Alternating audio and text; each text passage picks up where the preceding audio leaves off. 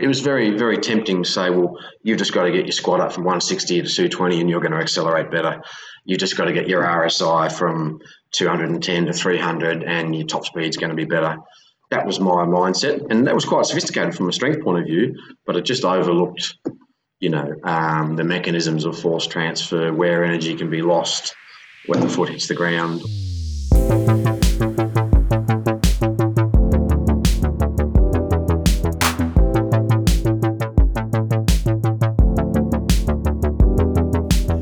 Welcome to the Pacey Performance Podcast, the podcast that dives into the philosophies, ideas, and practices of some of the best practitioners in high performance sport.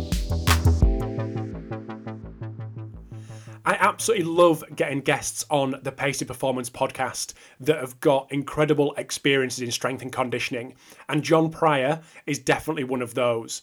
So, John is a bit of a legend of strength and conditioning, having worked in Japan and Australia for head coaches such as Eddie Jones, and now working as senior strength and conditioning coach at the Wallabies.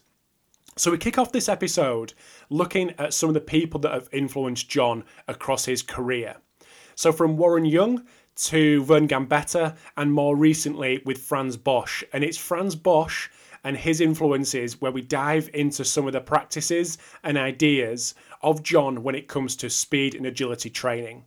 So if you're looking to improve the speed and agility of the athletes that you're working with, and have maybe hit a bit of a plateau or are trying to think a little bit differently, this episode is definitely for you. And John definitely gets into the weeds of the Franz Bosch methodology and how he's been able to take what he's learned from Franz and implement it in various different environments that he's worked in. This is an absolutely superb episode that I just know you'll love. This episode of the Pacey Performance Podcast is sponsored by Hawkin Dynamics. Hawkin Dynamics is the world's first wireless force plate testing system. The Hawkin Dynamics system is built for coaches to test in the real world, not just in the lab. Capture reliable data on all your athletes in a matter of minutes and monitor their progress in the cloud from anywhere in the world. The Hawkin Dynamics force plates are wireless, portable, and trusted by teams at every level of sport. Integrating force plates into your athlete monitoring program has never been easier or more affordable. If you want to see the Hawkin Dynamics force plate system in action, head over to their website hawkindynamics.com to schedule a demo or follow them on Twitter at Hawkin Dynamics. And this episode of the podcast is also sponsored by iMeasureU. iMeasureU is used by leading sports practitioners and biomechanics researchers worldwide to capture and compare multi limb inertial data in the field IMU Step from iMeasureU is a dual sensor and app lower limb load monitoring tool which helps practitioners optimize return to play for running based sports. iMeasureU have just released their new and improved waterproof sensor Blue Trident, which includes ultra high G capabilities to quantify high impact steps such as cutting, landing, and sprinting, longer life battery to collect data all day, real time feedback to aid immediate interventions, and faster workflow so practitioners can review long training sessions within minutes of training completion. iMeasureU, now part of Vicon, works with military, pro, and collegiate coaches and athletes from around the world, including the Australian Institute of Sport, the US Department of Defense, and collegiate and pro teams from around the world. If you want to get to know more about iMeasureU, head over to their website iMeasureU.com or follow them on Twitter or Instagram at iMeasureU. So, without further ado, over to the episode with John Pryor. John Pryor, welcome to the Pacey Performance Podcast. Thank you for giving up your time to uh, to have a chat this morning. Hi, welcome, mate.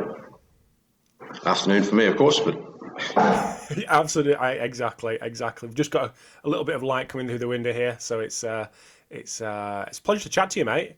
And looking the part in the in the facility, it's looking well.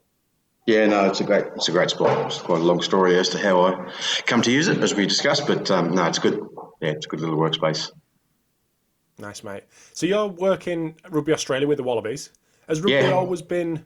Has rugby always been your your sport? So I've been with rugby now since about 1996 before you were born, mate. But uh, not quite. my, my, my, my, my, my, dirty little secret is that I've actually never played rugby. I never saw a game until I was 26. Didn't know a halfback okay. from a prop. But I love anything to do with running and everything to do with fighting. And I saw actually I saw rugby league first, rugby league and rugby, and I just I just love them. Uh, I got a job with rugby, only club rugby here in Sydney, and and I've pretty much been with rugby ever since. Um, yeah, I grew up playing Aussie rules. The town I came from, part of a very awful cold part of Australia. There's no rugby. We never even heard of rugby. Uh, you play Aussie rules if you're a bloke, and netball if you're a girl. Although back in those days, now it's different. Um, so yeah, rugby's my game now. I, but I, am passionate about all running sports and all fighting sports. I guess, and I kind of see rugby as a combination of those with with a lot of skill and tactics thrown in. Yeah.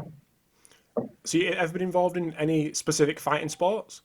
Not really. I um I competed in track for quite a while, sort of decath and, and sprints and discus, and then when I studied my master's degree, I, I went up, went up to northern New South Wales, and there was no uh, track and field, so I took up kung fu and kickboxing and got into that for a few years. Um, but not, but no, no, not not a great competitor or anything like that. Just just a bit of fun.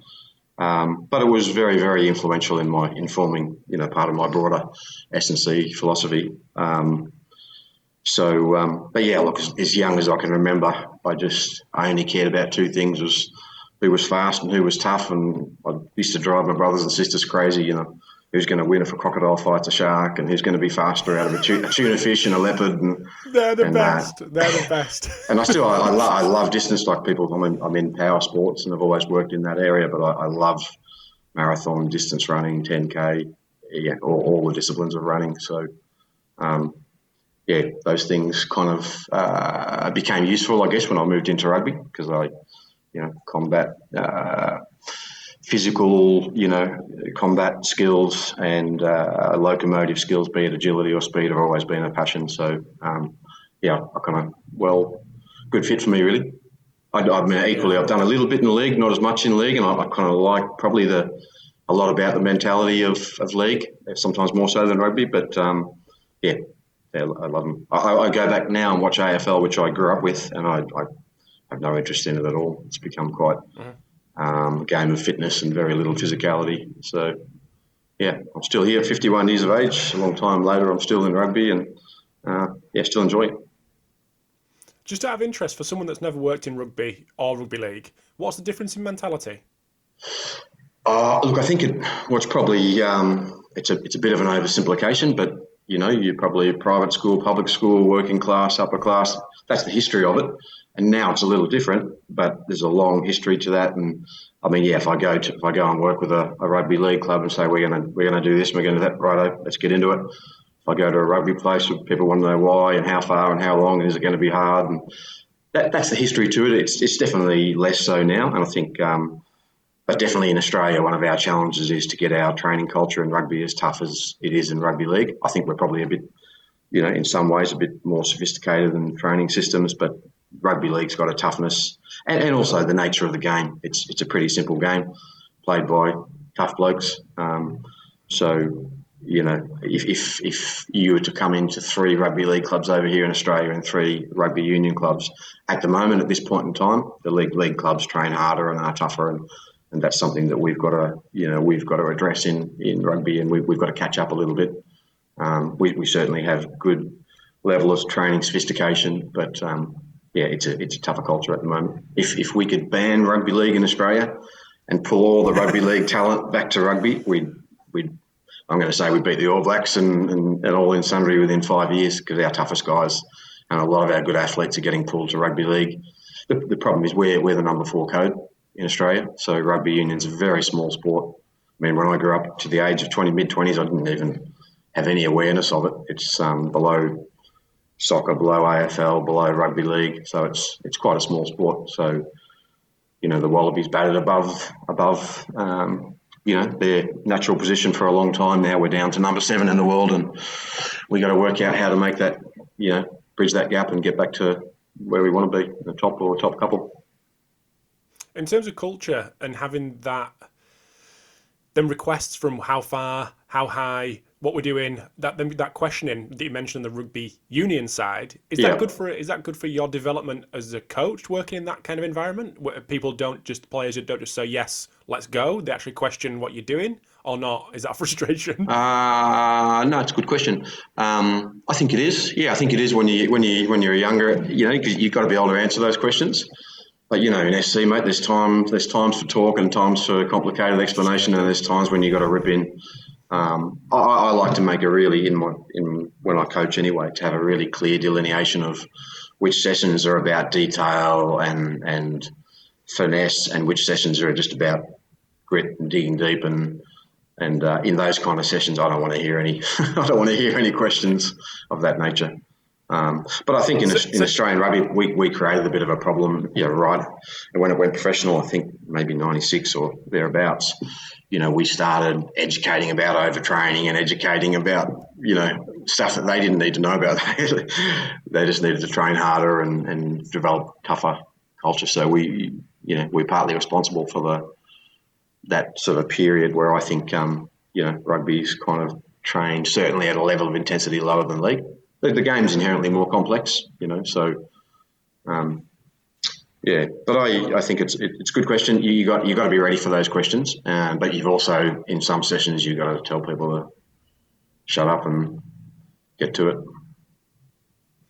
Do you make that clear to the players on a on a programming level when they see the the timetable? They know that this is a I don't know how you term it, but like a hot hot session that this is yeah. just get it done. This is going to be high intensity. This is not a time for not. Yeah, yeah, absolutely. So I mean, we'll, we'll, we'll come to this stuff later. But if I'm if I'm teaching some coordination stuff, which is largely influence of Franz Bosch or and, and similar, then they will know that it's about detail and and there's intensity to it, but it's not a metabolic intensity. It's a it's you know force, speed, coordination. Um, whereas if it's you know if we're doing what we call contact conditioning and, and simple reload off, uh, off deck kind of fitness, then yeah, that's obviously there's not much detail there. It's it's about grit, intensity, and effort. So um, I think as a coach to make those things really clear is a, is a good thing. Mm-hmm. So just diving into some of your some of the people that have influenced you over the years. It was actually Warren that sent me your email address about oh, yeah, okay. to, to come on the podcast. Yeah, so Warren stitched you up, but um, but he, he was he's been a big influence on your career. Do you want to tell us a little bit about how? Yeah, look, I didn't. You know, it's funny. I didn't. I haven't really thought about that until recently, and even more so when you mentioned it. Um, yeah, I grew up in Ballarat, which is about as shit cold place as you can get in Australia. It's um, it's it's a pretty ordinary place in uh, central Victoria. Um, I grew up as one of ten kids there, and, and the local university was Ballarat University. So, I, to be honest, I signed up for human movement, not thinking too much about it. Um, yeah, Warren was a lecturer there. He probably was only in his mid 20s, late 20s. Um, and, you know, this is 1988, long time ago. And uh, strength, you know, strength conditioning, strength science was non existent. And um, Warren was a lecturer there. So by my second year of undergraduate, he was doing, you know, we had weight training, advanced weight training, advanced weight training, biomechanics, mixed that was all just Warren Young creating those units. Um, yeah, I'm surprised he still talks to me because he used to do advanced biomech, advanced weight training on a Friday morning, and Thursday night was the big night in the university free uh, happy hour all night. so I used to I used to rock up yeah. to his to his lectures with a hangover and absolutely give it to him, like just hit him with questions because he, he's uh, he's he's not the most confident bloke, so you can I could rattle him a fair bit, but he. I'm, I'm joking now, but in, in, retrospect, it was it was ahead of its time what he was presenting. Um, you know, he was you know he was teaching us about the fundamentals of, of strength conditioning, about the fundamentals of strength science. I think he developed the RSI, Reactive Strength Index, Speed Bound Index. He brought Charles Poliquin to Ballarat. Charles Poliquin, who would have been late 20s at the time, big beefed up bloke with plenty of knowledge. I mean, that was cutting edge. I have no idea how he got into Ballarat because we weren't exactly a, a big university. But when I when I when I look back at it, when mainly you know when you sent your your notes through, um, yeah, Warren was very influential um, because at that time, you know, I don't think there was anyone else, certainly not an undergraduate, talking about you know strength diagnosis, strength assessment, you know, all that kind of stuff. And Warren was, Warren was teaching us that in undergraduate, which was great. Um, and I was always active. I was, you know, I mean, I didn't have any fucking clue about, excuse my language, about anything, but I, I was coaching shot putters, uh, hammer throwers, and Highland Games throwers simply because I had a book on strength training and no one else in Ballarat did. And, uh, and you know, and using, using Warren's knowledge, I mean, I was, you know, coaching on the back of his information at a, at a very young age. And yeah, he was great. Um, don't know that I've ever actually thanked him really, but he was, um, uh, you know, running stuff that was way ahead of its time. He invented a squat protocol, which was basically a force plate. You'd be in a Smith machine. It was isometric, so you the Smith machine's locked in place, and you're going to jam yourself up against that bar, and then force plate obviously is measuring RFD, max strength, all that kind of stuff.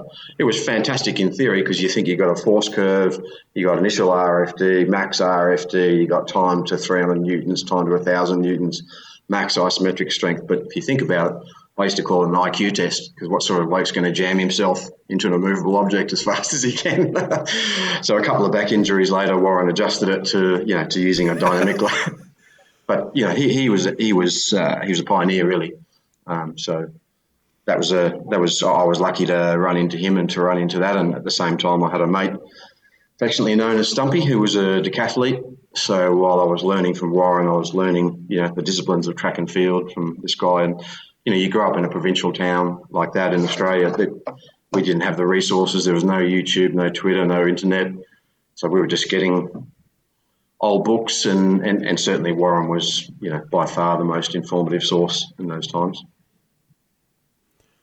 Next question, nothing to do with Warren, but you were one of ten kids, did you say? Yeah, one of ten, and five five of each, and I was at the bottom of the barrel. So um, I was always looking for ways to beat my brothers up, and I bought a bought a dumbbell set and a speed ball and a bag, punching bag when I was about 14 and set to training to try and get my older brother.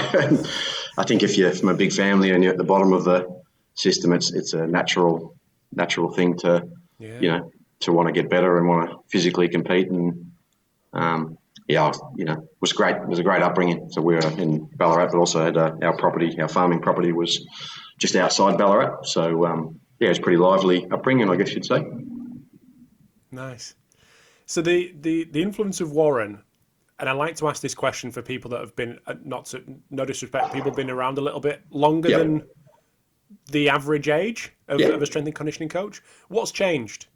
What's changed over that that time period of you being in the industry from you say 1988 you were doing the undergrad? So I did undergrad 98, sorry, 88 to 90, and then I started my postgrad 92 to 94.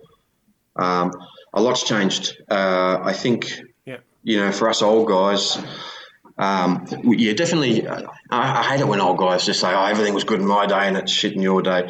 I, I, actually think it's the opposite for me. We we certainly had to work hard to get information. So I mean, I had to go to the library and I found a book on running by Percy Cerutty, which was published in 1956, which still informs a lot of my philosophies of training now. But we had to seek information, and we and it was a bit of luck what individuals you ran into. I mean, I I, I wrote some notes out to to answer some of your questions, and when I look at it now you know, I was pretty lucky to run into Warren at that early stage. I think you guys, you younger fellas, you have the opposite. I, I feel sorry for you actually because you, know, you, jump on Twitter and you got so many ex- and some good ones. You know, Jonas Dodoo, what do you know, good experts. Then you got these other guys, and you have such a plethora of information available to you. So, and when I speak to young guys like yourself and, and younger, you're familiar with so many different people's names and topics and experts on training load and velocity based training. But I think the challenge for you guys is working out which ones you need and what kind of coach you want to become. Because otherwise, you can just be in in words only, familiar with all these topics, but actually, what the, working out which ones you need to advance your your cause as an individual coach. I think that's the challenge for you guys um, with so much information. I mean, I'm, I'm, a laid back guy. I'm not a I'm not a stress cat. But I, I, the one thing that does stress me is I'm sitting down, just kind of unwinding at the end of the day, and then if I leave Twitter on, and I see this research by what's the Frenchman, JB Morin, and you know, and then yeah, yeah, yeah. it keeps popping up and it keeps popping. up. I think, oh, I should read that. Oh, I should read that, and that does stress me. With not many things do, and so I just kind of uh, I've made a conscious decision the last few years to really minimise um, even your own great podcast. You know, I, am very judicious with what I select to listen to now because at the age I'm at now, I've I've defined what kind of coach I want to be, and I think um, if I had any advice for the younger younger SCs, it's you know do a little bit of a self analysis. What are you, what are your traits? What are your qualities? What are your things that you could become really good at? Because it's and it's also harder for you guys because when you get your first job, you're expected to be able to handle the GPS. You're expected to be able to do you know load management systems. Um, so yeah, that's that's the main difference. Is that um, and and also um, there's more of you applying. Well, if I advertise a job now, I've got 30 of you guys for a low level job, and it's tough. So I think I reckon the younger SCs, you know, work hard to have a point of difference because those point of difference are hard to come by. Um, for me, I, I kind of realised early on that that you know I was an energetic sort of person, and that, that energy and intensity were, were part of my you know modus operandi, I guess, and um, I've developed a style of coaching and found individuals to help me. You know, intensity and and um, specificity are my go-to things as a coach. So, you know, I need to do whatever I need to do to be know, energetic and lively when I'm coaching. And then specificity means I've got to go and find the individuals to make sure my training content is highly specific. So that's why I've chased down the Gambettas and the Bosches and people like that. So yeah, I reckon as a young SC, try and work out what kind of coach you could be, what your point of differences might be. Because um, yeah, I think you guys have got it much harder than us, actually, rather than the other way around. When I spoke to Aaron Coutts, and thanks, thanks for not calling me an old bastard. But he, he said yeah. no, absolutely not. When I spoke, I spoke to Aaron Coutts, he he mentioned about developing, and he was talking about a similar topic for, for younger coaches, developing a, a solid bullshit filter. And I think that's more important than ever because all this information is getting thrown from every single direction. And yeah. I think, and this is from my personal reflection, probably six or seven years ago, got very, very overwhelmed yeah. with the amount of information that was there and going, hell, it looks like everyone knows all this stuff yeah. coming from all these different directions. Obviously, everyone projects their best self on Twitter or Instagram. It's easy, mate. It's even in this, this interview now, I, I, I, can act like an expert, and you're not seeing my training. You, you can't actually double check on it, so I can I can crap on. So I thought when you when you're listening to a, an expert, and, and there are good ones, you know, there are good good ones about, but how do they know what they know?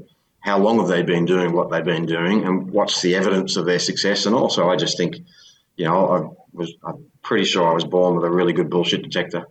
And um, i just you know really cautious and judicious with whose information i take on board. And even if even if that information i may have done my homework and found out uh, what's the guys ALTIS you know a couple of guys at ALTIS pretty some pretty good individuals. They they're using some methodologies that i just not I'm just not familiar enough with it. I haven't put enough time into it. I haven't been there coaching with them, so I'm just not going to use it because I've developed my own, you know, system as far as the team sports environment is concerned. So I think being really judicious with what you invest in. So I listen to your podcast a lot, but I'll listen to it while I'm driving or doing something else. And if I if I stumble upon an individual who, okay, I really, then I'm going to go back to it and listen to it properly. Then I'm going to chase that guy. Then I might make contact and offer a trade or whatever. But um, mm. this idea, you know, I run into a lot of young SCs, and the idea if I say, oh, you know, do you know about this guy's velocity based, sorry, velocity based strength systems? And they go, yeah, yeah, yeah, I know that. You know about Franz Bosch, yeah, yeah, I know that. So they have in in word understanding of everything, but in terms of being able to execute it in your training environment, it's it's another game altogether. Um, mm-hmm. So yeah, it, it's the toughest challenge I think for young SCs. Just one last question on this, JP. I'd like to get your, your opinion. Point of difference, developing a point of difference for a younger coach. Yeah. What are the points of difference that you see that are attractive to you as a senior strength and conditioning coach, and therefore as part of a, an em- employer, because yeah. you're making a decision on who comes into your your organisation? What are the points of difference that are really key to you now, and how has that developed over time? Because things obviously changing rapidly with the amount of data that people are generating and therefore having to analyze and interpret and all that kind of stuff. But what what point of difference would attract you to a strength and conditioning coach? Um, you know, a specific skill set. So if you had a young guy, I, I work at Suntory in Japan, which I've been with them, correctly, since 2008. Um, young English SC Ben Eisenstein, Eisen, whatever Eisen something, good young fellow. He, you know, he, he can he can handle GPS. He can he's good, solid strength and so forth. And and um, you know, I just said to him, he, he likes doing a bit of jiu-jitsu and wrestling. I said, well, I can go away and make that strength so I can take I can have you take contact conditioning sessions so that as a head of performance, I'm not a head of performance, I'm actually a consultant. I go in and out, but as a head of performance, if you say if you can take something like that, or you might have a bit of a, a background in yoga and flexibility, and I know that you know you can handle your GPS, you can pick up cones like we all can do, and you can handle other stuff, but you're really red hot on flexibility and mobility, and you can take a recovery session because I think authenticity is um, it's it's self evident. If I send the guys to you for a flex session and and you're looking down at the sheet every five minutes and okay, here's the next one you know, if you've really put time into it, and if you uh, really, I'm not talking about being an expert as in elite yourself, but if you've invested time, uh, if you've invested and you therefore know the intricate details of that content, then that, that's a point of difference. It might be flexibility, it might be, you know, speed, might be speed tech, might be wrestle combat stuff. Uh, I think in, you know, I think in football, I, I, think running efficiency, coordination stuff. I think in football is um, is a massive area to be exploited. I know a few guys are starting to drift into that space. Um, yeah, GPS. I mean, those things are they are specializations, but shit, every bloke just about you know can do that um, nowadays, and I think you probably wouldn't get a job unless you can do those essential things. Yeah, yeah, maybe nutrition as well. Become, I mean, has become essential. Yeah. We, we've got a you know young. Well, no, he's not young anymore. He's probably mid thirties with the Wallabies. Um, Warwick Harrington, um, very intelligent. You know, he handles the GPS. He does some really, really interesting analyses because he's, he's, he's, an analyst background, but he happens to have used to have been a kickboxer and a bloody good one. Um, and he grappled a bit as well. So you know, in the Wallaby environment, there's a guy with a significant point of difference. I can send guys to him for you know combat conditioning, and there's there's no question as to his authenticity. He's invested time in that. And we can't all be that. We can't all be speed guys and tough guys, but there are there are lots of little areas in there out there, you know, inclusive of nutrition. And I personally would rather my nutritional advice coming from you know a, a man or woman who, who lifts weights, who's invested time, rather than having a nutritionist come in who's stick thin and only ever starved themselves to be 50 kilos and you know, and, and is just going to read the same text to each player. So, um, yeah, specialisation, and it's probably a bit rude, but um, yeah, I really think that point of difference is a big thing. I remember when I, I've been, we'll come to it later, but I've worked for Eddie Jones for nine years across across my last 20, and um, he sent me to, to see a guy by the name of Neil Craig, who I think's now with uh, he's now with England Rugby. At the time, he was the head of the Adelaide Crows AFL. He was a he was a top sports scientist who became a coach. Anyway, I went to meet him, and he's like, know, who the fuck are you? What are you good at? What's your training environment like? And I kind of sat back on my seat, and he goes, and before you answer, if I ring ten players, will they back you up and say the same thing as you? Made, made me realise two things. One is that you know you've got to define for yourself what kind of coach you are what your training environment's like and what specialist skills that you think you've got because you can't be everything. S&C's moved on so much. In, in, in when I started, yeah, you would do, you would do everything, and if you had a specific skill set, that's great. But I think um, yeah, much more difficult now. But I still think those points of difference will probably get you over the line because everyone looks when I'm looking at 30 CVs, a lot of them look the same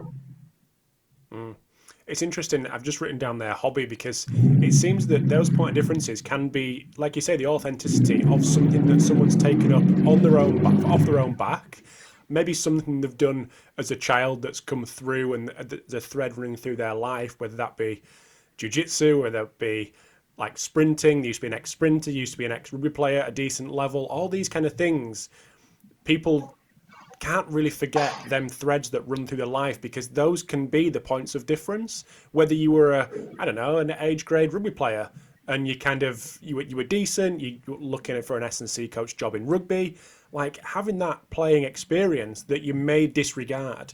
Those are the things that can be, uh, like you say, the point of difference that, that get you the job and keep you in the job and and a really you're drafted in for those specific because you've got that specific knowledge and experience that maybe the staff don't have. Yeah, so look, I think it doesn't only apply to, the practical. It, it, it, also applies to, you know, to bodies of knowledge. You know, Yeah. a body of knowledge. You- but I'm not talking about just reading a Twitter feed and one paper. If you want to invest in a body of knowledge, then really invest in it. And um, and I think that kind of that kind of authenticity, to me, it shows through. Um, Yeah, so it's and it's hard, isn't it? It's it's, uh, it's a hard thing to do. It is. It is. So you mentioned Vern Gambetta. What influence has his work had on you? So I'll take a, step back from that. I mean, when I finished my master's degree, um, which I was lucky to run into Greg Wilson, Rob Newton, and a guy called Mark Fisher who runs Swift. They were all at Southern Cross Uni. So I actually finished that, and then I got a, uh, a national funded PhD in, in industrial ergonomics. So I had no, I was, I was actually going down industrial ergonomics because it looked like a safer career path. Um, so I was two years into a PhD and, and was going to be an industrial ergon- ergonomist. Um, I happened, as in Australia, we often, I, I do anyway, go on long road trips for 10 or 20 hours through the, uh, from north to south, and I was driving from Ballarat to Byron Bay. Mate of mine called up and said, oh, he was in Canberra and at a coaching conference, track and field coaching conference. He said he could sneak me in the back and I'll come and have a listen to this day two. I got there and there was a bloke named Kelvin Giles presenting. Um, you've obviously heard of Kelvin Giles, I hope. So that Yeah, Kelvin Giles, class. I, I don't think he even he wouldn't even know this story, but he, he would have been at his peak. Then he would have been in his forties, big, wiry, muscular bloke, and he was taking a, a conditioning session for track athletes, and he was schooling him. And big, big, loud, strong character, and uh, and I just looked at that and thought, yeah, that's what I want to do. And so at that, at that, and I also, also felt, yeah, I've, I've, I'm not the same as him. I'm not as big and strong or as loud as he was, but I, I felt like I could do that. And so I then kind of made the shift at that time and looked for anything I could get. Happened ha- lucky enough to get a job, um, uh, New South Wales Department of Sport at the Sydney Academy of Sport, and that was my point of entry. Um, so he was probably the first bloke that I saw that made me think, yeah, well, I want to be an S and C coach. Um, I haven't had much to do with Kelvin, so I'm not pissing in his pocket. To be nice, he, hasn't. I haven't worked for him or with him at any club ever. But I just thought he was he was the duck's nuts when I was, uh, you know, when I was at that age. And so then I sort of was actively seeking S and C. I I was lucky in that at, at Southern Cross University when I did my masters, there was. Um, you know, Rob Newton, who's probably pretty well known now, Edith Cowan and Greg Wilson and these guys. I mean, I don't think I've ever saw Rob lift more than a 10 kilo dumbbell, but he's a bloody sharp researcher. And not only that, he was a computer programmer. So he instrumented this Smith machine called the plyometric power system, which had electromagnetic brakes on it. We had a force plate below it. We could we could switch this brake on and put 300 kilos on it, stand under it, and then we'd flick the switch and it would squash you into the force plate. So you, that was my master's degree. Yeah. wow. There's no way I'll be allowed to do it now, but um, you know, he, he, he, he actually engineered all this technology. So that was a fantastic learning experience. I, I did my research on eccentric, isometric, and, and concentric RFD in that squat protocol, upper and lower body, and then related that to athletic performance. So the good and the bad. The good was it was really got me down that path of strength science. The bad that it was really kind of rectilinear thinking in terms of my comprehension of force was all vertical force, horizontal, simple kind of stuff. When I got to the Academy of Sport, I was what was it called, a sports analyst, um, and then I was I was also coaching a squad of sprinters, um, and they were super strong. I got people really strong. We had RFDs good, VJs good, power for days, Bulgarian 140 squat. But when when they were running, they're just call them rectilinear robots. You know, just going. So I you know, had guys running super strong, run 10 sixes, couldn't get them faster. I had you know 400 meter runners who could run 300 repeats in the same time, but they were. I, I kind of just had a gut feeling that I, I was good at developing, um, you know, traditional strength qualities, RSI, you know, your VJ, all, all those parameters. But I had a gut feeling that I didn't really, there were coordination elements I was missing.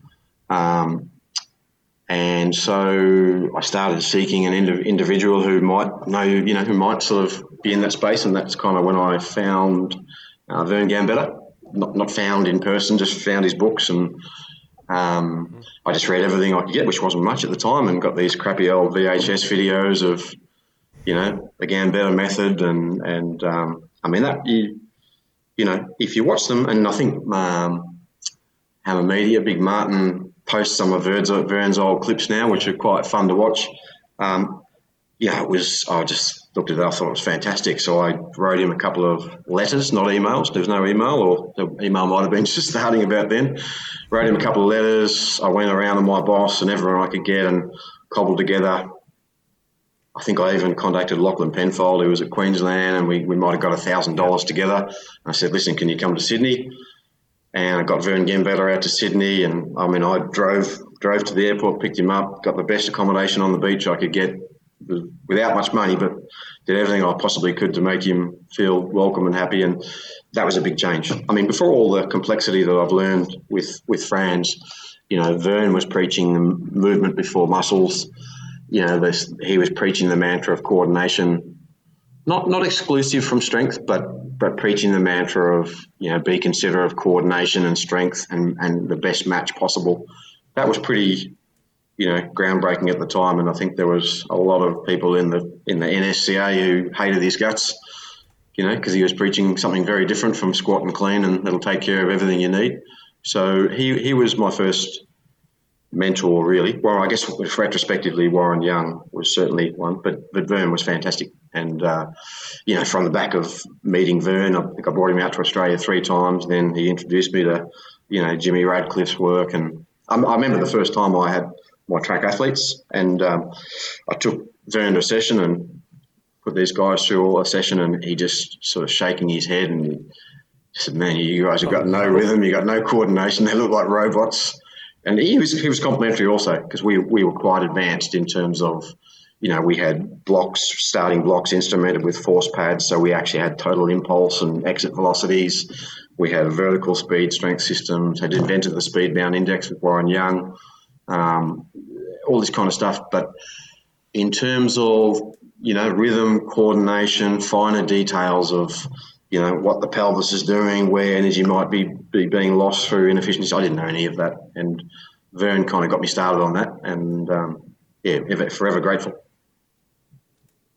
You've mentioned the speed bound index twice now, and I haven't picked up on it to ask you a little okay. bit more detail on it. Would you mind just going into a bit more detail on what it is? Yep, yep. So if you think about, um, you know, if you, yeah, whether you're a footballer, as in soccer football or rugby player or a track sprinter, I mean, bounding has been around for a long time. So 10 bounds for distance, so a good guy's going to get 30 metres plus, so et cetera, et cetera.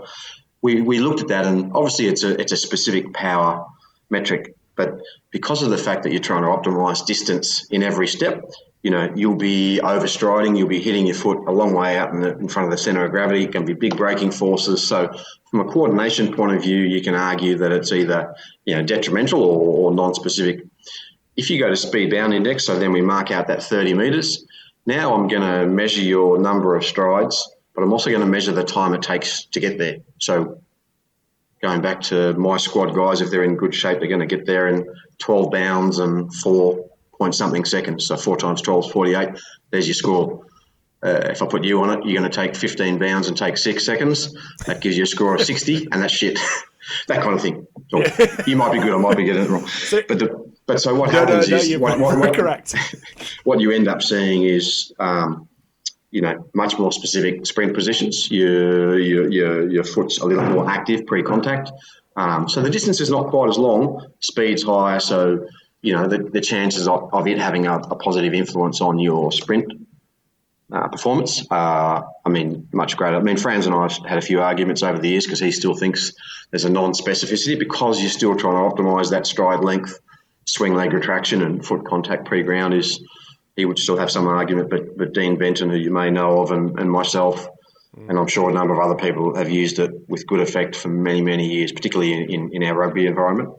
Um, yeah, so we, we will have a you know I don't know if you can see the soft mats in here, but we'll have these soft mats in our gym and 20 meters or 30 meters marked out, timing gates set up, and we do a stride count time and, and the Swift system that um, Mark Fisher created used to auto calculate the SBI and find that really useful. But I'm pretty sure Warren invented that, uh, and I, I, think he certainly did. And I know the, uh, the original reactive strength index, I'm pretty certain, came from his work. So a lot of that diagnostic stuff used that all the way through my career. I probably have more of a preference for the horizontal stuff now than the vertical, But um, yeah, they were really, really uh, useful.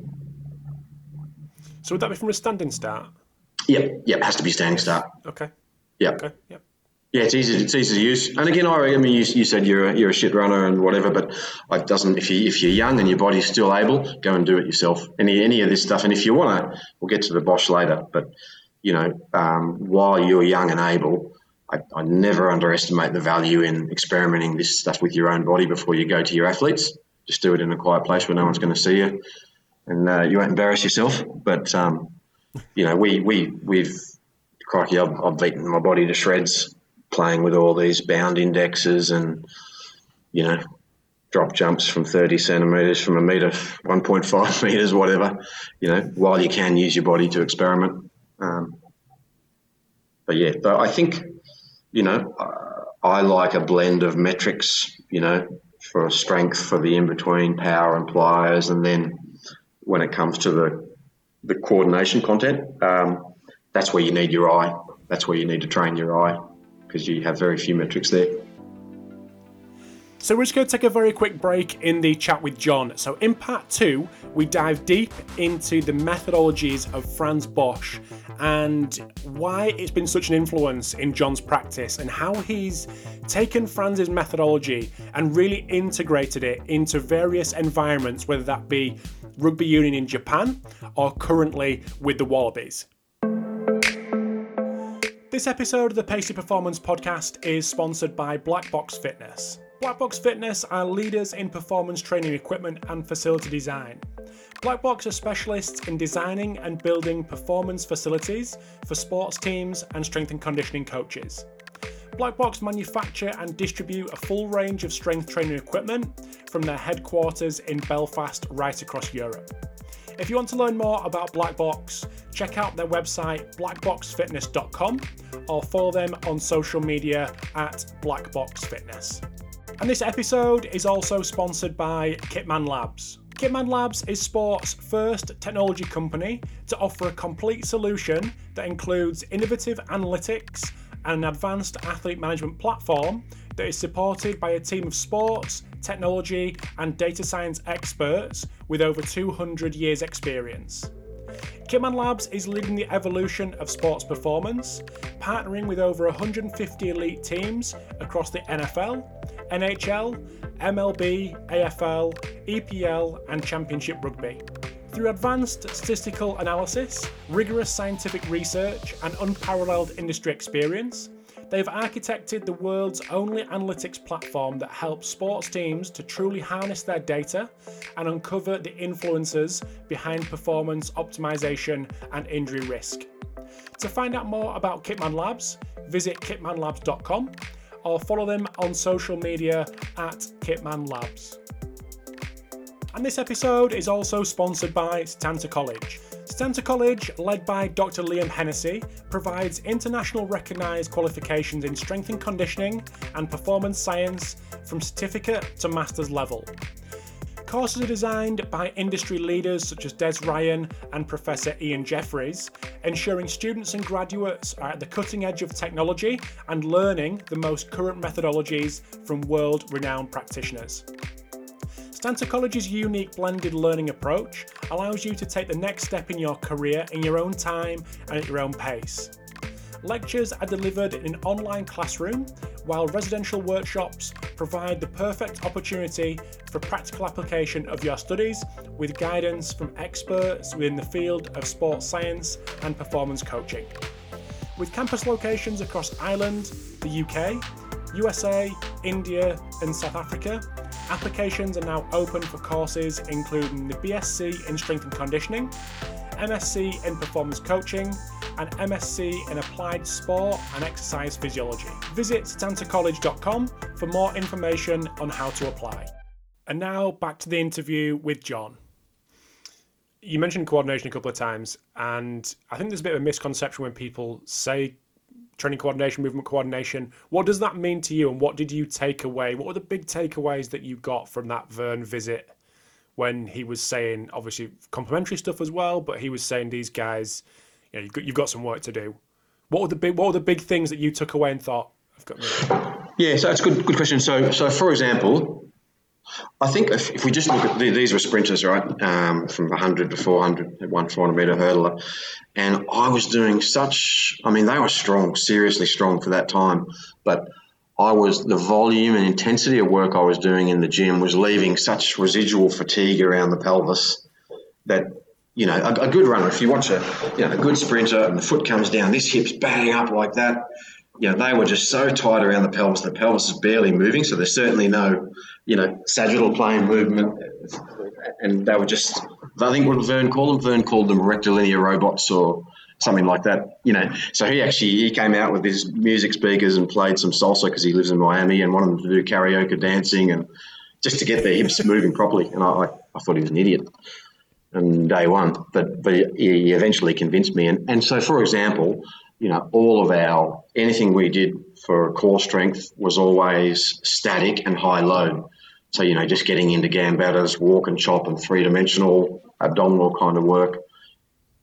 He was talking about that.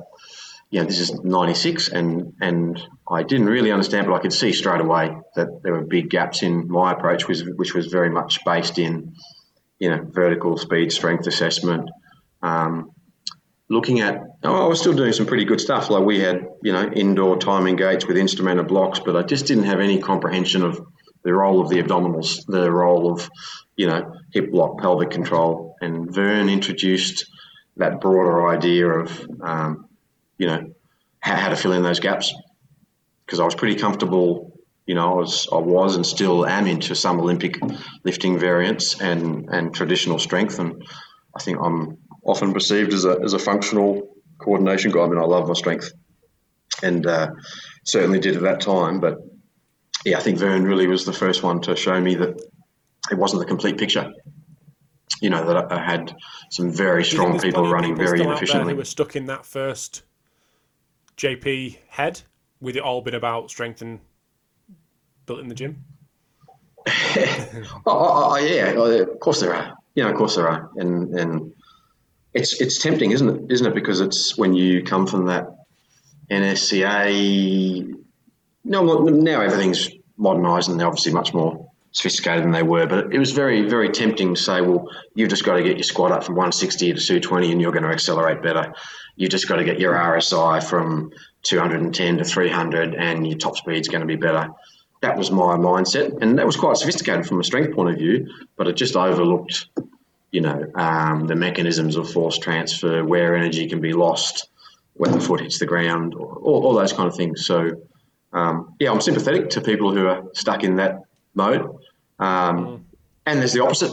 There's the people who are doing wimpy little physio exercises with no intensity and sorry to physios because there's, um, but uh, you know, doing low level stuff and with insufficient intensity. So we, you can get caught at either end. And, and I've been on both. I've been on that buffhead, you know, think I can muscle muscle the way out of every problem, and I've also gone sometimes too far down the coordination path where it's not accountable in term in, in the sense that I I need to have a way to be sure that there's intensity in that work and that, that I've got a reasonably good grounds to think that I'll get transfer from it. Um, yeah, of course there are people who are still like that, and it's the the former is probably more prevalent, prevalent as in strength people, and particularly in the states, I think, um, uh, because it's fundamentally easier to comprehend. If you if you want to go the opposite and go down the coordination path, it's a big investment in your learning, but an even bigger investment in training your eye to be able to manage it, conduct it, and, and qualitatively make sure it's you know it's most likely to have a training transfer. And that's the key because we, we're all chasing it, of course.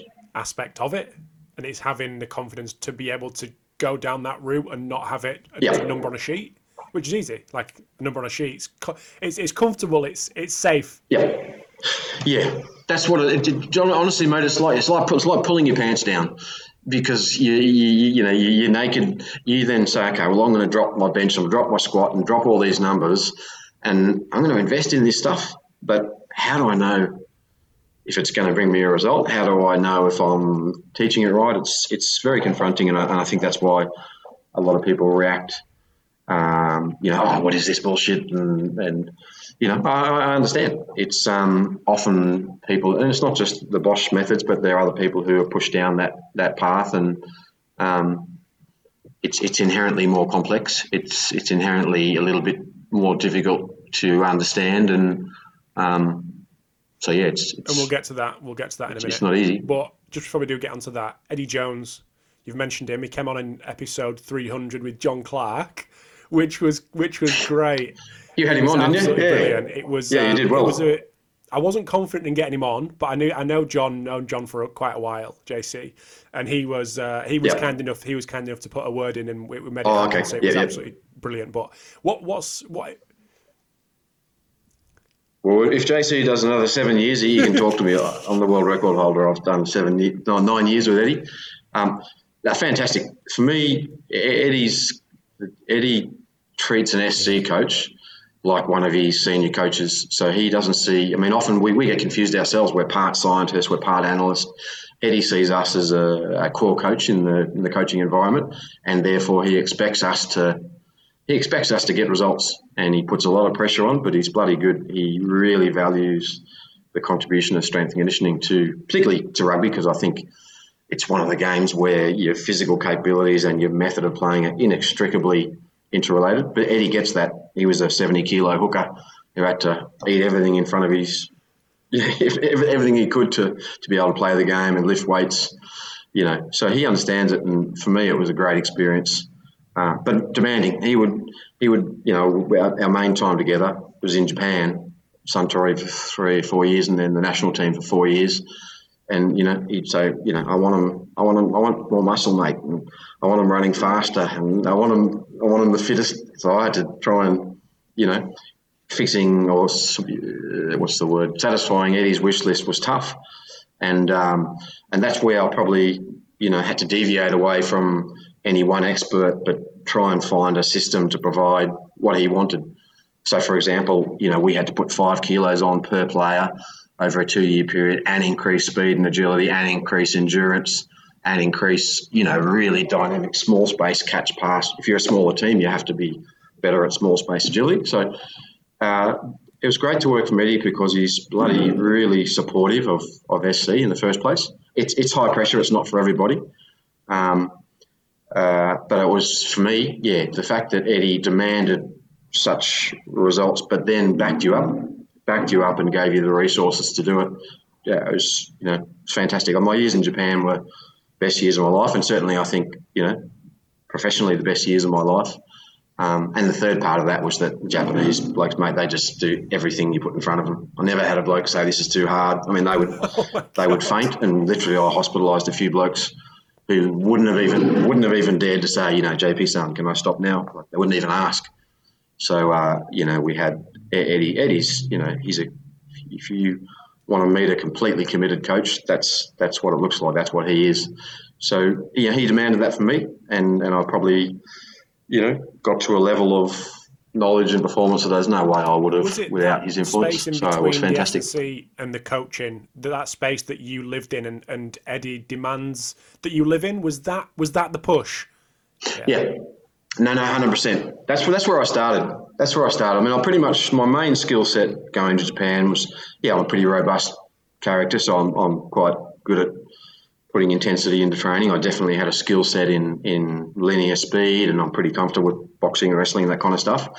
But you know, if a, if a winger was flying down the wing and dropped right. a ball because he was at speed and had to catch it there, Eddie blames me. You know, if so, then I had to look into you know thoracic range, thoracic speed, mobility. Then if a little halfback hasn't got the agility that he should have, Eddie's Eddie's going to not not blame me, but he would say, well what can you do about that, JP? Why haven't you fixed that? Why has this bloke still got small arms? Whatever, whatever. But certainly the coordination one, and and you know, Eddie had a battle plan for the Japan team for the 2015 World Cup two years out, and his battle plan was, you know, samurai eyes, ninja body, meaning that we were always going to be a smaller team. But, but he wanted really sharp, intelligent players, but had to be able to move quicker. So if you're a big bloke, Rob, and I'm a small bloke, and I'm carrying the ball to you, I don't want to carry it straight and predictable because you're going to skewer me. So we had this idea of vertical speed and lateral speed very late. And I didn't really know much about agility and that sort of that type of coordination. So that's when I went, and chased Frans Bosch. And um, yeah, I actually brought him to Japan. We went to a camp in the mountains of Sugadaira, which was our that was our mm-hmm. spiritual home. We used to flog guys up there. Some crazy stuff. But anyway, I gave Frans two because I, I didn't want to bring him in and say, just you should do this or you should do that. I just said, okay, you got four blocks of an hour across a week, AM sessions at 5 a.m. Do what you want. But this is what I want.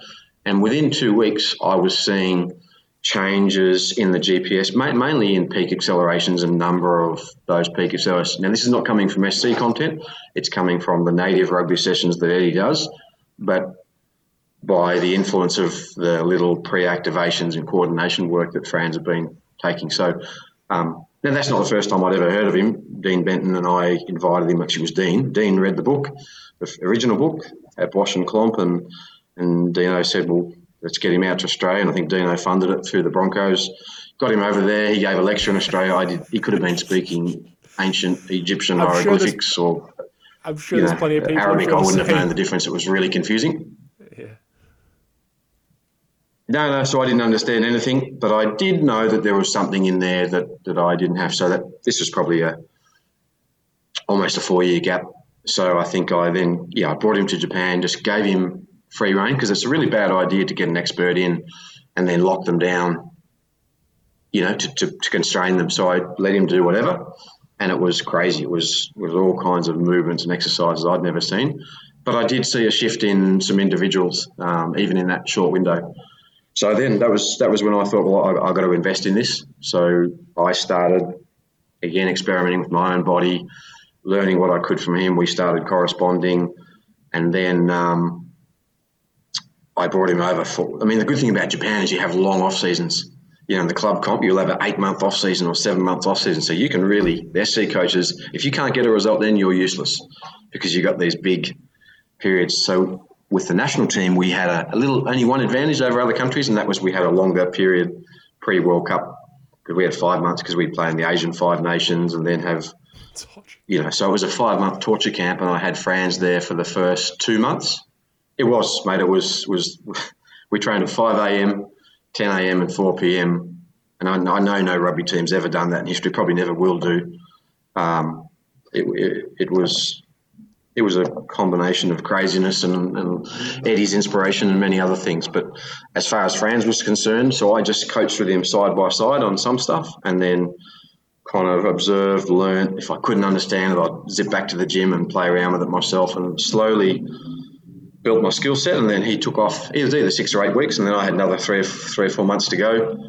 And um, you know, I mean, it was a very small staff. I was head of performance. I was also speed coach, strength coach, GPS. I had a lot of cone shifters, but not not many. I had a very very good Japanese strength coach, Hiroaki Nitta, who's uh, he was he was an excellent strength coach. So, um, but yeah, I had to do the rehab and I had to carry on what I'd learned from Frans for that whole prep and um, yeah, that's that's when I really kind of got a feel for what what he's teaching, and it just added the level of detail around coordination that I didn't have before. So if we go to agility, for example, um, I would previously have just gotten my explosive, you know, qualities as high as possible. So your, your VJs or your horizontal and vertical speed strength, and then I would create little change of direction drills, and and you get a result with that. And I reckon, I really recommend that if, if that's the stuff you know well and you're comfortable with, get into it and do it with intensity. But what Frans offers beyond that is a level of, of detail, you know, yeah, and and this, and specificity around coordination. So you know, your attractors of agility, foot plant from above, swing leg retraction. I, you know, I look at upper body first, chest out, all, all this kind of stuff that affects the way the body's transferred, the way force is transferred during running, and particularly agility. I could apply that much more scientifically. And so then, in his terminology, he would call them prefabs, or I, I call them building blocks. So, for example, I, I, work out which ones I'm going to put in the gym and which ones I'm going to put on the field. So, you know, a lot of guys, when they're accelerating, if you video your players accelerating, you know, ankle stiffness in start and acceleration is often very, very poor. So rather than trying to coach all that when I'm out on the field doing agility exercises, I would say I look at certain prefabs that I use in the gym. So ankle stiffness for start and acceleration, the role of the abdominals in agility, which I previously hadn't really considered. I learned that very much from him and said, okay, well, these ones need to go in the gym. So I do these prefabs in the gym. And when I go out on the field, I'm going to zero in on more specific qualities. So I do my acceleration, I do my. So I would go, Eddie and I will work together. So the prefabs are done in the gym, and then we might do some bounding in the gym. Then we go out on the field, and I'll do some COD races or some acceleration races. Then we might have some more complex you know, stuff, and then they go to one v one because you've got to eventually, if you're going to do agility, it's got to become open. You know, we go to one v one agility, then two v two, then Eddie would take over, and it would be fully um, game specific. Yeah, if it's backs, it might be seven on seven or five on five. But the influence of Frans was that I could just be much more scientific about how I assembled that stuff. And rather than trying to coach everything while we're doing an agility session on the field, it, it allowed me to break it down um, you know, into prefabs or I call them building blocks. Um, and yeah, I, I you know, I, I, know that I would not have learned that if I hadn't been exposed to him. I would have, I could have ruminated and thought endlessly, and I would never have come up with that structure. H- having said that, if you ask me about the influence of Bosch, and I had to um, put a value on my first value of it is is injury soft tissue reduction. I don't want to jinx myself, but I've had I've had very very good soft tissue stats now across three countries and you know three or four programs uh, deploying Frans's prefabs and, and using that stuff not to the exclusion of strength. I mean, I'll always my athletes will always be strong. Um, I'm a closet meathead myself, just a bit old and scrawny these days, but you know, not to the exclusion of strength, but complementing my strength. So, for example, in my 60 minute strength session, you know, I will always attribute a minimum of 12 to 15 minutes for our coordination block. If I can, I'll have, so if there's, you know, 21 forwards in the gym, seven will come in for that 12 to 15 minute block at a time, and I can make that either positionally specific or individually specific. So, you watch 10 guys run, you know, there might be three or four guys that have just got horrible ankle stiffness, complete, you know, just completely collapsing into extreme dorsiflexion, no, you know, ankle stiffness at all. So I might those guys might be grouped and they might do some specific work around that, which you know, and then I'll have other guys who are on different targets. So I, I've done that ever since, is to attribute at least that amount of time. And if I have early morning training, which I generally do in most of my programs, I'll put some of the coordination work in there. Um, but from the influence of Frans, uh, yeah, I definitely have gotten better results in speed and agility, but above that, I would rank the reduction in soft tissue because I mean, statistically speaking, having your best players on the field is is statistically more potent than you know optimizing a zero point one percent, um, you know, of VMAX or Accel or agility. So, yeah, I mean, yeah, we could we could talk a whole hour on on on Frans stuff alone. But um, if you are going to invest in it, it's a big investment, and you've got to take your time and, and build your skill set out, build the exercises out as you understand them, as, you, as you've practiced them. You know, do his course if, if you if you're able to do his course. Um, yeah, so I mean, I I mean, I have some. I have a lot of people asking me uh, about using his methodologies, and I say, well, yeah, it's changed my career for the better, but it was a big investment to get to the point where I can use it. Just uh, going, excuse me, going right back to the, the start of the, that that Frans Bosch piece that you just just uh, articulated very well there. You said about focusing on the things that you know, and if that's where you're at, I think you mentioned the change change and uh, change direction uh, sessions that you put on before you got into the Frans Bosch stuff and saying that if that's where you are, like fo- focus on that and nail that. What did that actually look like? Just to get just to frame what you were doing before, and then we'll go Absolutely. on to how that's changed yeah. specifically. Yeah, I mean, so so COD as opposed to agility. So I had five meter agility stars, where you it's just a simple five meter pattern that repeats itself. So you end up running forty meters of five meter segments. We run those fast you know, and I timing you in, timing out. So a good guy's going to get 9.8 seconds, a slow person's going to get 12. So I would have just simple little COD, probably five or six different patterns that we ran regularly. Um, one I call turn and burn, where if I'm facing you, you're five meters away from me. There's a pole five meters out that way, and if someone calls right or left, you bang out there, then bang back. It's COD, but it's intensity. And then underpinning that is going to be all the strength qualities in the gym you know, uh, lateral jumps, vertical jumps, wherever I can get metrics on those, I'm going to get metrics on those. If you do that well, and if you do that with intensity and, and the right volume, you're still you still can make a difference.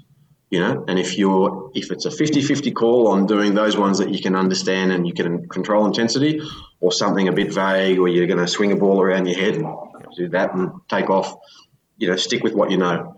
I, I do I do encourage people you know, if they're inclined to to invest in in his work because it's, um, yeah, it's it's you know it's brilliant really, and and it's it will lead you to, you know, if you talk think about a, a you might have a a V8 car. But you're driving on flat tires, and, and Frans understands the science of those flat tires and the regions in the body where you can be losing energy. You know, he's got a beautiful Excel template that, you know, up the top there's you know general power, and then you've got you know ankle stiffness, you've got uh, frontal plane hip lock, you've got all these different categories where energy might be either optimized or actually lost in any running sprint, be it start and acceleration or agility. So you look across the top here and you're thinking, well, okay, general power is one of those categories, which is the one we all go to. But we could be losing energy at the ankle, we could be losing energy at the hip. The abdominals could simply not be capable of, of stabilizing the body to allow a dramatic change of direction. At this point in the conversation, we had a little bit of a hiccup with the internet. When we got John back, the audio wasn't as good as it was before. However, the information most certainly was. I'm going to kick us back off with asking you about specifically when you're looking at ankle stiffness, and you've mentioned that a couple of times, so clearly that's a, a common issue that you're seeing. How are yeah. you training that with the influence of, of Frans's methodology? Yeah, so for, for starters, I didn't use to train it. I'd, I'd do sprints, and, and I didn't I didn't really look at the ankle much at all um, as, as, an area. I mean, and, and, and there'd be good there'd be good sprint coaches who listen to this and say, "Well, you idiot." You know, it was much less sophisticated at that time. But but you know, the where it started for me was Eddie selected in Japan. Eddie selected an ex-rugby league guy called Craig Wing, who's tough, tough bastard, tough rugby league player, very good player, but he must have been 34 and had converted to rugby union. He played three or four games in two seasons. Calf, calf injury, calf injury, hamstring, calf, hamstring in, in sequence.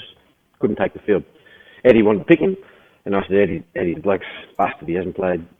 And Eddie said, he's tough, mate. I want him. So I got to try and fix him. And um, you know, first thing I video him, you know, side on video, and and Frans looks at it straight away and says, okay, you know, he's collapsing into deep dorsiflexion. There's absolutely no, you know, no ankle stiffness there. And then, you know, you look at him running at at speed. He had, had quite a few hamstring injuries as well. So I'm nervous because this guy's important to Eddie, and he hasn't done anything above 50% running speed. So Frans gets him on the oval, gets him barefoot. Okay, okay, run as fast as you can and try to overstride. So this guy's barefoot, and I'm shitting myself because I'm thinking, you know, he's going to bust this guy who Eddie wants. Anyway, um, you know, Frans can speak for himself on the complexities of this stuff. But the first thing was very obvious. We just look at the ankle. He's completely collapsing in dorsiflexion, deep dorsiflexion. There's no elasticity around the ankle joint whatsoever. So Frans explains to me the difference between, you know, ankle stiffness for start and acceleration, ankle stiffness for top speed. They're a little bit different. So then I have three or four exercises for ankle stiffness for start and acceleration. So we're doing a lot of work up steps, some bare feet work, stick on the back, switching legs switching front and back. It's probably difficult to do without you know without a full video session. But then I, now I have now I have three or four exercises in my armory, which I can be done either you know in the gym setting, so prefabs, ankle stiffness prefabs, start and acceleration. We get to work, and he does 20 minutes of that, you know, and, tw- and, and his hamstrings were not strong, you know. So we so there was no. I mean, really, you, you guys all either you're either in the Nordic camp or you're in the Bosch camp or you're in the RDL camp. I, I'm I'm an agnostic. I I'm not I don't get terribly caught up in all that. But the guy's hamstrings were weak by any stretch. And then then you look at his pelvis. His, his pelvis is he's got no control of his pelvis. So at toe off, completely forward collapse of the pelvis. So all of these regions of the body, and, and he's a strong. He's like a little nugget of a bloke. You, you know, he'd knock your ass over if he tackled you. Strong strong, but coordination in those key regions. So he's losing energy at the ankle, hamstrings are weak. He's, completely got no control of his pelvis, and so so Fran zeroes in on this, teaches me, you know, the prefabs around the ankle, how his approach to hamstring strength, and then the kind of drilling he thinks will connect that hamstring strength to the running gait. Then we look at you know um, ankle stiffness for top speed, which is a little bit different. Um, and then we start building these prefabs, and and it's you know again for me it was pretty crazy looking stuff. But then I start seeing this guy move better and better, um, and again to be able to do what what Fran said, he said, well, run as fast as you can barefoot, try and overstride.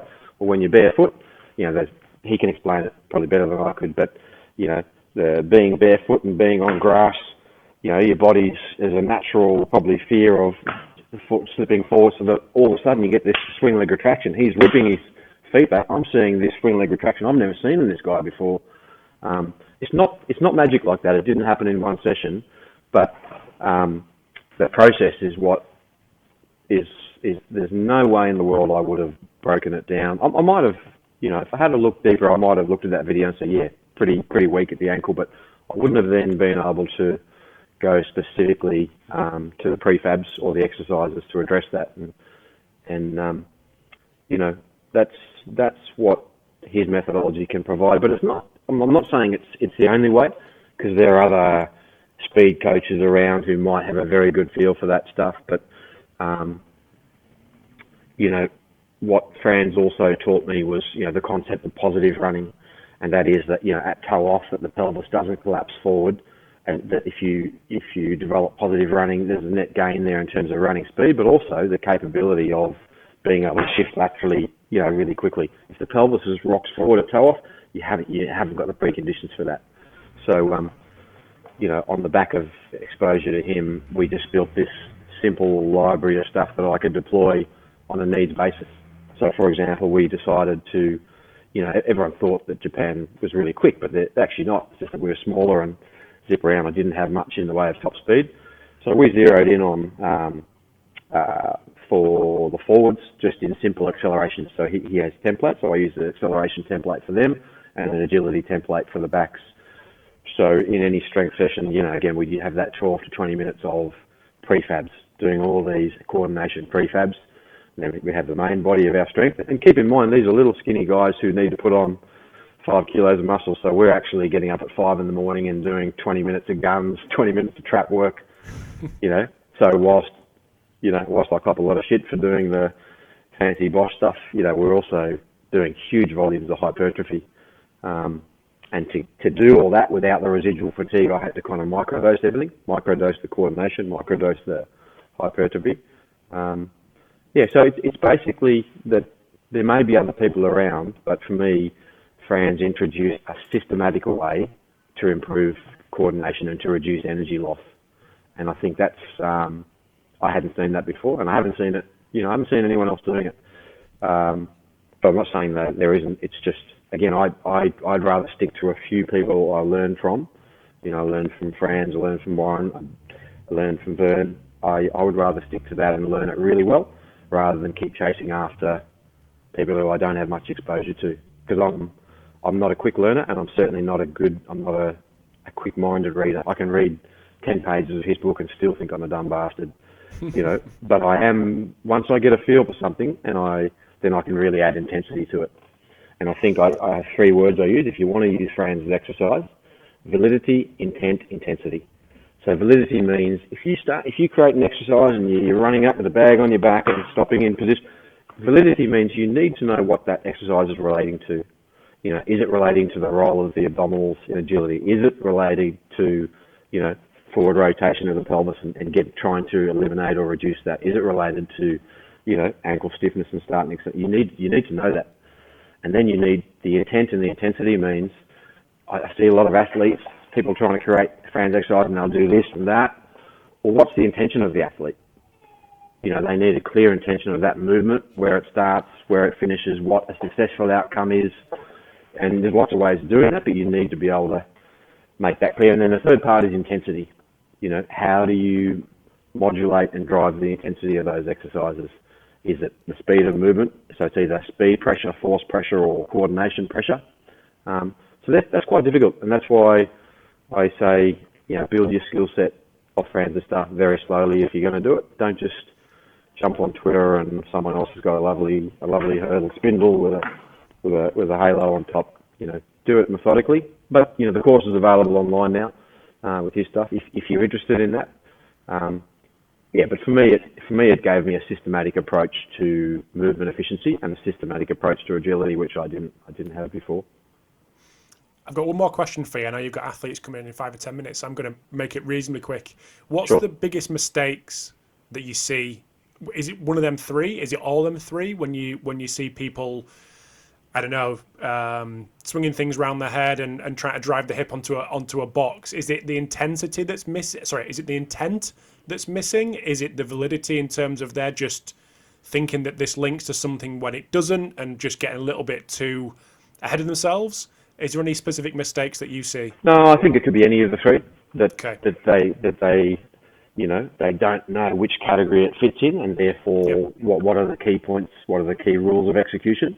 Um, and you know, look, just occasionally I'll, I'll stumble across across some some people who have had very limited exposure to him, but who are a hell of a lot smarter than me, and who have designed really good stuff on the back of just reading the books and and so forth. But f- for me, that's incomprehensible because I I simply could not get to that point of designing, executing, and controlling quality of those movements without um, you know the in-person exposure or at least a video library and, and an explanation. I mean, I, I probably did a bit of damage really because when I was in Japan and having success with those methodologies, I, I would post stuff because I was so busy working for Eddie. I'd post stuff, but post it without explanation. And so I'm just introducing exercises, but not telling anyone exactly. And it looks cool, right? I mean, it looks kind of shiny and new and interesting. And, and, and I probably did some damage in, you know, throwing that stuff up and not explaining with those videos. This is what I'm trying to do, and these are the key things that make this either good quality or, or poor quality. So um, I don't think that's exclusive to Bosch's methodology. It probably applies to any sort of higher level um, movement content. But um, yeah, the, the the guys who I've seen, you know, do well without close relationship with Frans, which is which is a you know an exposure to him, which is a big advantage. Just build out slowly. Um, Who- Who are the guy, Who are the guy, other guys that are nailing this? Well, you're into football, aren't you? You're into football. Foot, soccer, yeah, yeah, football. Yeah, Yeah. I'm calling it football. I'm being respectful. Yeah, Lee Egger, a young. Yeah, so, so it's a good example. Lee Egger's a young guy. I don't know what his team is. It's uh, it's in Belgium, Belgium and Holland. If you said the Okay. name, I'll know. It's Yeah. one of one of the big teams in Europe. Um, Fi- not Feyenoord. Feyenoord. He's a Feyenoord, right? Feyenoord. Yeah, yeah. So okay. I'll give you his story. Lee was probably 12 or 13. His mum sent me to him for sent him to me for speed training, and um, he's he's naturally the slowest kid I've ever trained. Um, but fit, can run for days, centre back, good good smart player, good skill set, good smart player, just too slow. And and I used all my traditional speed stuff and yeah, a little bit of improvement, but not that much. Um, and and then sadly for him, you know, he got to 18, 19, he did became a did human movement, then did physio, got to his sort of young 20s, and then we started using Bosch methodologies and his on-field speed, like ability to, to run this way, looking over his shoulder, trying to mark his attack, those things changed. And there's no way I was going to improve that. And so, you know, he's had that experience, been trained by me since he's 12 or 13, and then had a physical experience with Bosch's stuff, and now lives over there and pretty much is in Bosch's pocket. You know, most weekends when he's not with Feyenoord. So he's he's excellent, young guy. Um, I, I, you know, if you wanted to if you wanted to drill down into detail on Bosch's stuff and you can't get Frans, then talk to him. Or Toon Thomason is one of you know, Toon and Paul Venner are his main acolytes. Um, at least good because he's he's had a physical experience himself. Okay. You know, he's a footballer who squeezed the lemon, mate. He squeezed it until there was puffs of smoke coming out. Got every bit of speed out of his body and every bit of power he could muster. And um, so, yeah, I think talk to him if you're into football and, and you want someone who's, you know, pushed the traditional methodology as far as possible, then learned Frans's system as an athlete and then learn it as a physio. So, yeah, he's um, yeah, he's a young whippersnapper and a bit a bit cocky as all young men are. But he, he's Okay. you know he, he'd be he'd be great for you to chat to, mate, because he he's now flying at, at Feyenoord. He's he's done a couple of interesting, you know, ACLs, uh, rehabs using Frans's methodologies and had guys moving really well at the end of it. So um, yeah, check him out. Amazing. Cool. Well, I know you've got some athletes coming in, so I'm going to uh, I'm going to wrap up. But if anyone wants to get in touch with you, JP, is there any? I know you said you're not a big Twitter man after from a couple of years ago, but is is that somewhere people can get in touch with you? Uh, I, I, throw, I, I, throw a few offerings up on speedpowerplay.com, and we have a, a YouTube channel in the same name, just Speed Power Play. Okay.